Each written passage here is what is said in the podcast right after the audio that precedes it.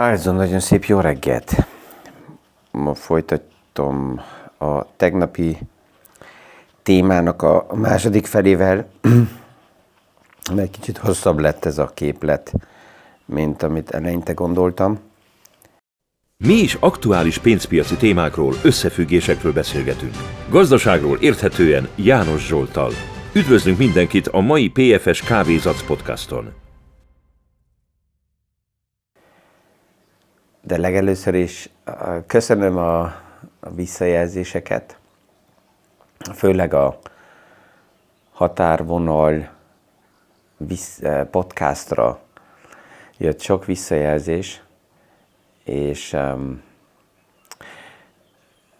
en, örvendek, hogy van, van, vannak olyan szemszögek is, ami az első pillanatban úgy tűnik, hogy aminek semmi köze nincs a tőkepiachoz, a befektetésekhez, és hogyha sikerül ezeket a pontokat távolabbról megvilágítani, akkor látjuk, hogy mégis van köze a befektetésekhez és a tőkepiachoz, már csak azért, mert az egész az életről szól, és a befektetések és a tőkepiac is, ha úgy nézzük, akkor ez csak az életnek egy része, tehát persze, hogy hozzatartozik az, hogy, hogy, hogy gondolkozunk, hogy közelítjük meg a dolgokat. És amikor így visszavonulok én is, akkor mindig legelőször az tudatosul bennem, hogy mennyire rövid az az időablak, ami nekünk rendelkezésünkre áll, hogy azzal az idővel bármit is kezdjünk. Ezt mindenki saját maga dönti el, ő az idővel mit kezd, mit csinál, és um, van, van olyan visszajelzés is, ami, aki, aki azt mondja, hogy tehát érdemesebb lenne egyszerűen hagyni mindent, minek kell itt podcastozni, um, szabadság alatt is. Um, ezzel kvázi azt szugerálom, hogy nem kell soha megállni és pihenni, ez is egy szemszög, és, és elfogadom, nem az enyém, mert az enyém az um, inkább az, hogy, hogy itt is, mikor reggel felébredek, akkor kíváncsi vagyok én arra, hogy mire van kedvem. És a kedvem az, hogy itt nyugodtan kín ülök, vagy a teraszon, vagy fenn a legmagasabb pontján ennek a dombnak, a medence mellett, lenézek az öbölbe, látom, hogy a napsugarai hogy jönnek fel, és megvilágítják az öbölben a hajókat, abszolút csend és nyugalom van, és közben felveszek egy podcastot. Tehát ez, erre van kedvem, ez tetszik. És alapjában, ha ezt így végig gondolom, akkor ez nem más, mint amit minden reggel kedvem van aktuálisan csinálni. Ezért is léteznek a podcastok. Mert um, ez nem egy marketing muszáj, és ezt újra és újra hangsúlyozom, mert többen felteszik a kérdést, hogy mit, mit, mit tegyenek, vagy hogy mi szükséges ahhoz, hogy um, ilyen konzekvensen um, megcsinálni a podcastokat, és hogy um, milyen technika van, vagy taktika, vagy honnan veszem az energiát. És erre is a válaszom csak az tud lenni, hogy mm, próbálom azokat a témákat megtalálni, ami, ami könnyen megy, mivel könnyen megy, ezért gyakran csinálom, megteszem, mivel gyakran megteszem, ezért, ja persze, hogy fejlődök, mivel fejlődök, ezért remélhetőleg e, jobb is leszek, e, de nincs benne ez a, az erőfeszítés és a merev izzadságszag. Tehát És, és a, a tőkepiacnak is van egy bizonyos ilyen része, ez a muszáj, hogy akkor most minden, minden befektetés azonnal muszáj bebizonyítsa, hogy ez egy, hogy ez egy jó lépés volt. Értem az embereket, akik, akik így felteszik egyből a kérdést, hogy na, akkor nézzük meg, hogy ez megérte-e. És csak az árfolyam az egyetlen válasz, ami nekik azt mondja, hogy igen vagy nem. Még egyszer, értem, hogy ez így van, de nem értek egyet. És ezért itt, itt lehet provokánsan beszélgetni is, hogy, hogy hogy akkor nem érdekes nekem, hogy, hogy mennyi a hozam, és hogy ez az egyetlen létjogosultsága, akár egy jó tanácsadónak is, hogy ő jobb hozamot mutasson fel az ügyfélnek, mint az ügyfél saját maga el tudna érni. Um, erre is azt kell mondjam, hogy mint pénzügyi tervező nem csak a hozam vadászat miatt vagyok az ügyfelek oldalán. Nagyon-nagyon sok ügyfélnél, um, tehát az első, hogy csak vízzel főz mindenki, tehát azok az eszközök és azok a termékek, ami a különböző ügyfeleknek a portfóliójában van, az ja, mindenkinek rendelkezésére áll, ha ő tudja, hogy ezeket hol kell, milyen kombinációban, hogy megvásárolni, akkor ezt meg tudja tenni, akár egy tanácsadó nélkül is. Egy jó pénzügyi tervezőnek véleményem szerint más a szerepe, és így is pozícionálom magam az ügyfelekkel a beszélgetésekbe, az a szakmai háttér, az segít különböző kihívásokat közösen megvitatni, megbeszélni, megvilágítani, megtalálni azt a szemszöget, amelyikből érdemes lehet azt a kérdést vagy termékekkel, vagy egyszerűen csak a portfóliónak az átrendezésével megoldani. De ezt sokszor ügyfeleknél is kimondom, hogy e, a különböző termékek, amelyeket összevásárolunk, vagy beteszünk a portfólióba, ezt nélkülem is elérhetnék. Zó, most elkalandoztam az én témámtól egy kicsit. Ez a, csak a visszajelzés volt. Jött egy másik is, hogy a különböző social media platformokon a kommentek azok ja, demotiválóak és frusztrálóak. Az én podcastjaimra is jönnek rengeteg olyan, olyan uh, komment, amit így, hogyha hidegen kívülről elolvasok, akkor ja, minősítik ezek általában azt, aki kommentálja, és ez mérgesíthet, de erre azt kell mondjam, hogy hát ez az élet, ez a, ez a mai transzparencia, ez a, a technológiának a háttere, megvan a lehetőség anonim, akár elbújva csak a billentyű mögött uh, dolgokat kommentálni, nem kell benne menni face-to-face -face konfrontációba. Tehát ezek a dolgok ma nagyon egyszerűen működnek, és ezt, ezt is kezelni, ez hozzatartozik ugyanúgy, mint, mint a tőkepiacon több más témát kezelni az, az élethez. A tegnap a, a képletről kezdtem el beszélgetni, hogy miért emelkednek a képlet szerint, miért emelkedik a, tőke, a tőzsde hosszú távra nézve folyamatosan, és ugye ebbe a képletben benne van három paraméter, ami a GDP növekedés mögött áll, ami ezt alátámasztja, és abból kettő van, amelyik aktuálisan inkább gyengébb, tehát a populáció növekedése, a produktivitásnak a növekedése, és a harmadik pont az eladósodás növekedése, ez az, amelyik um, elég folyamatosan és állandóan jelen van, és ez volt az, amit a tegnap is mondtam, hogy itt a crash guruk ahhoz a konklúzióhoz jutnak mindig, hogy valaminek, tehát mindennek valamikor vége kell legyen, ergo ezért az eladósodási szint emelkedése is vége kell legyen. Ez, hogyha arányosan megy a másik oldalon az érték növekedéssel, akkor nem kell ennek vége legyen főtétlen. És ugye nagy esetben, hogyha globálisan nézzük, ez is történik, mert akkor is, hogyha el vannak, eladósodnak országok, regiók, akár vállalatok is, de emellett reál érték teremtés történik, akkor nettóban az eladósodási szint az nem zavaró. És hogyha megnézzük a, a globális vagyont, akár a privát szektornak is a vagyonát, hogyha ezt vennénk, ennek egy részét, ezzel az eladósodási szintet a másik oldalon le tudnánk azonnal fedezni.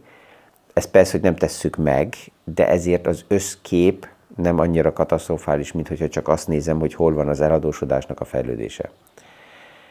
Az persze egy egyedi kérdés az embereknél, hogy részt tudok-e venni, mint egyedi individuum a vagyonteremtésbe, vagy pedig csak azokhoz tartozok, akik kvázi áldozatként a likviditást állítják rendelkezésre, de a vagyon oldala nincs meg.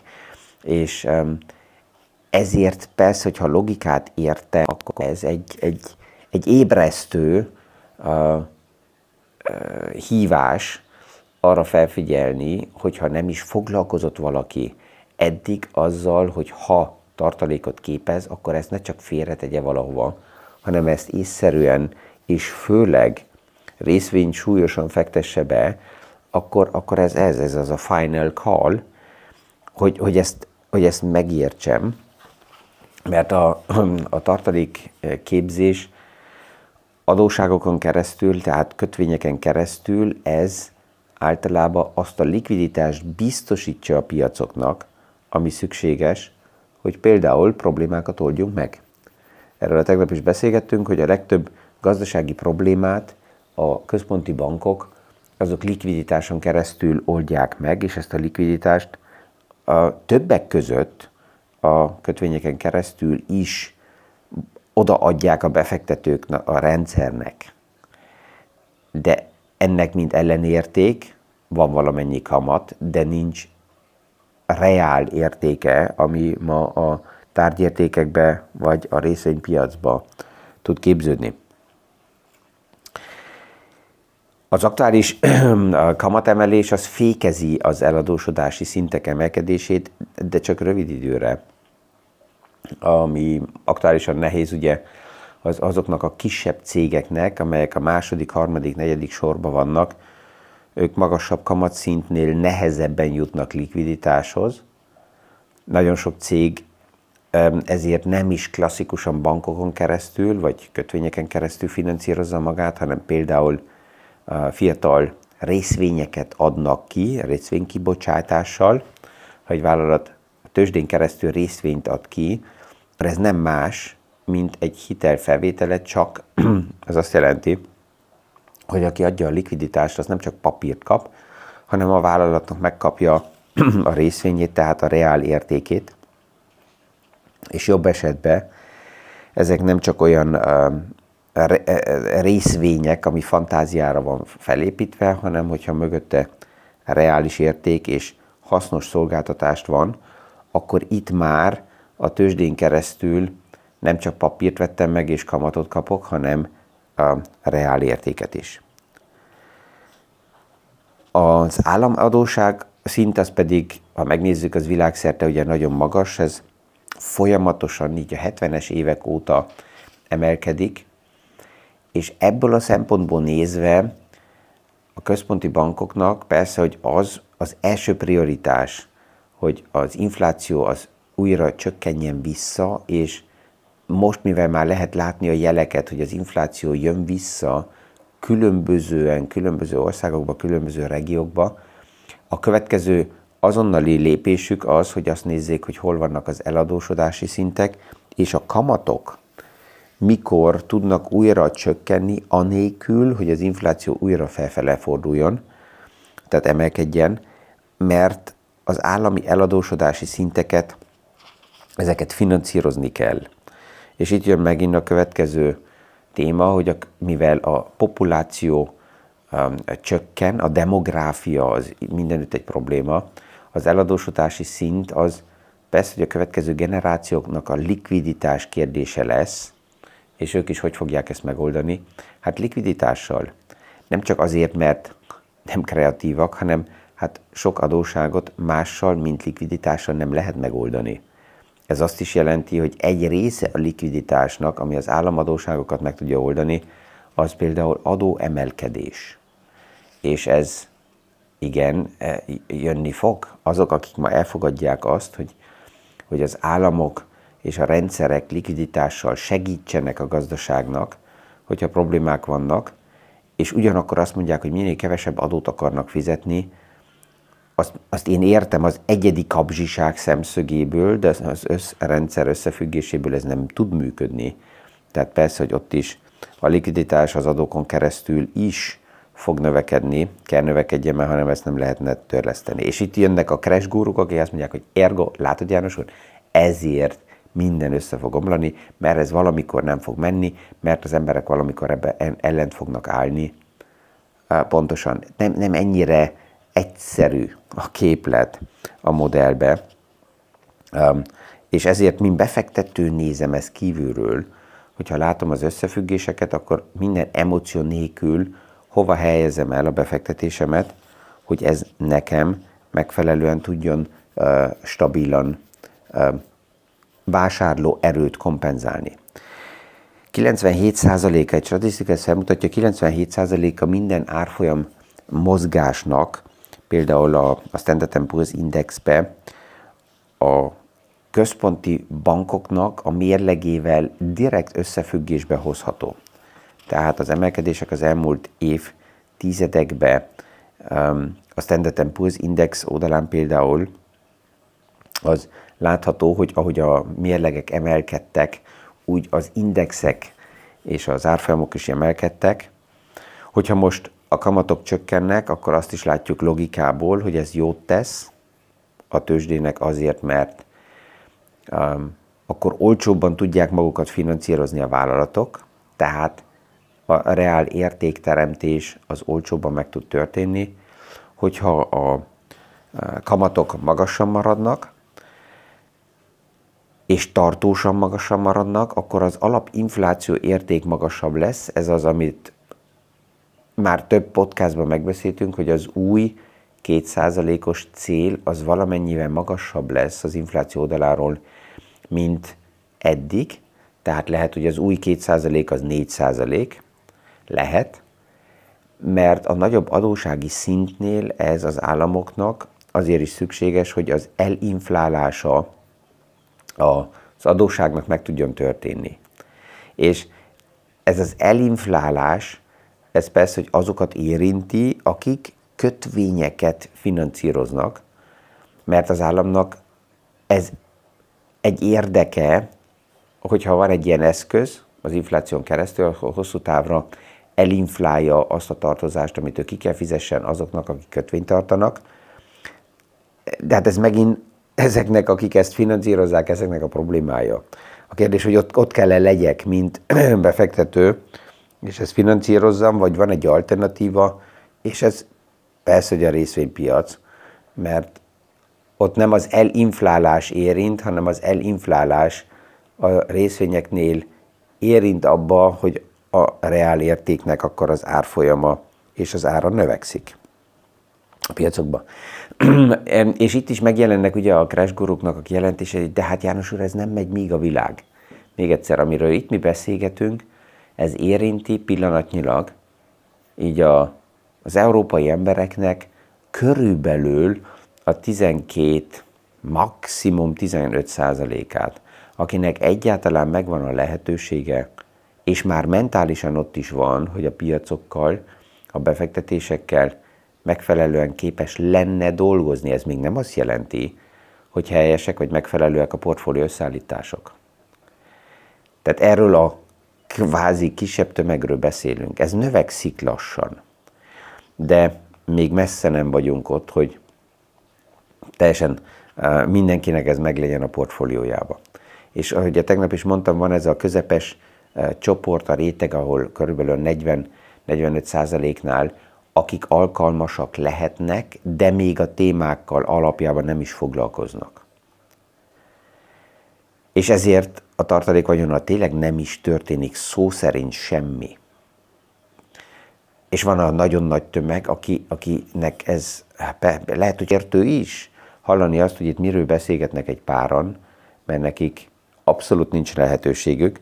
Ott, ott más a, a téma, és ott, mint pénzügyi tervező is másképp közelíteni meg az egészet.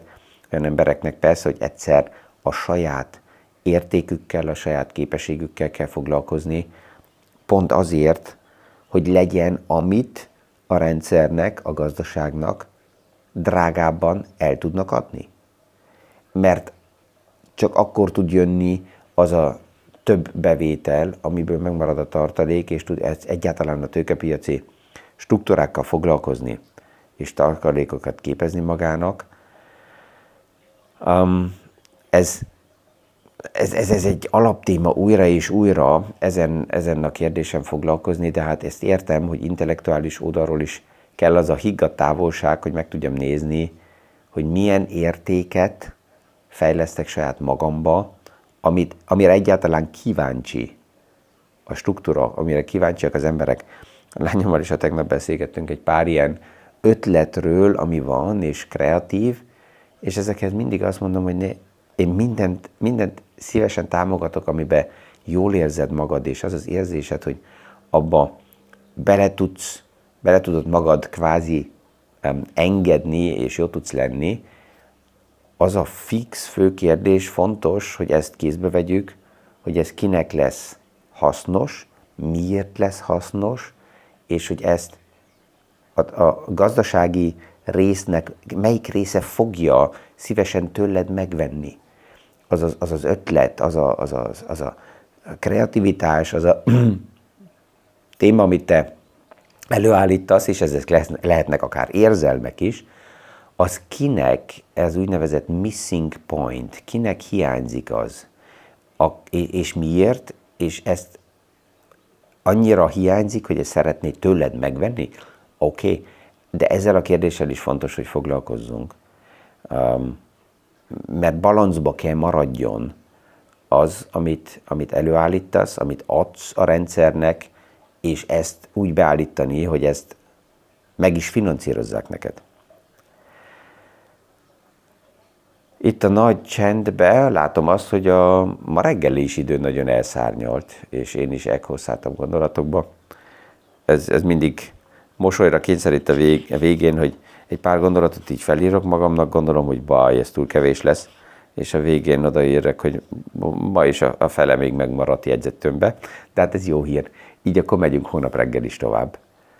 Ma is kívánok mindenkinek egy nagyon kellemes napot, és tovább is jól esik. Köszönöm.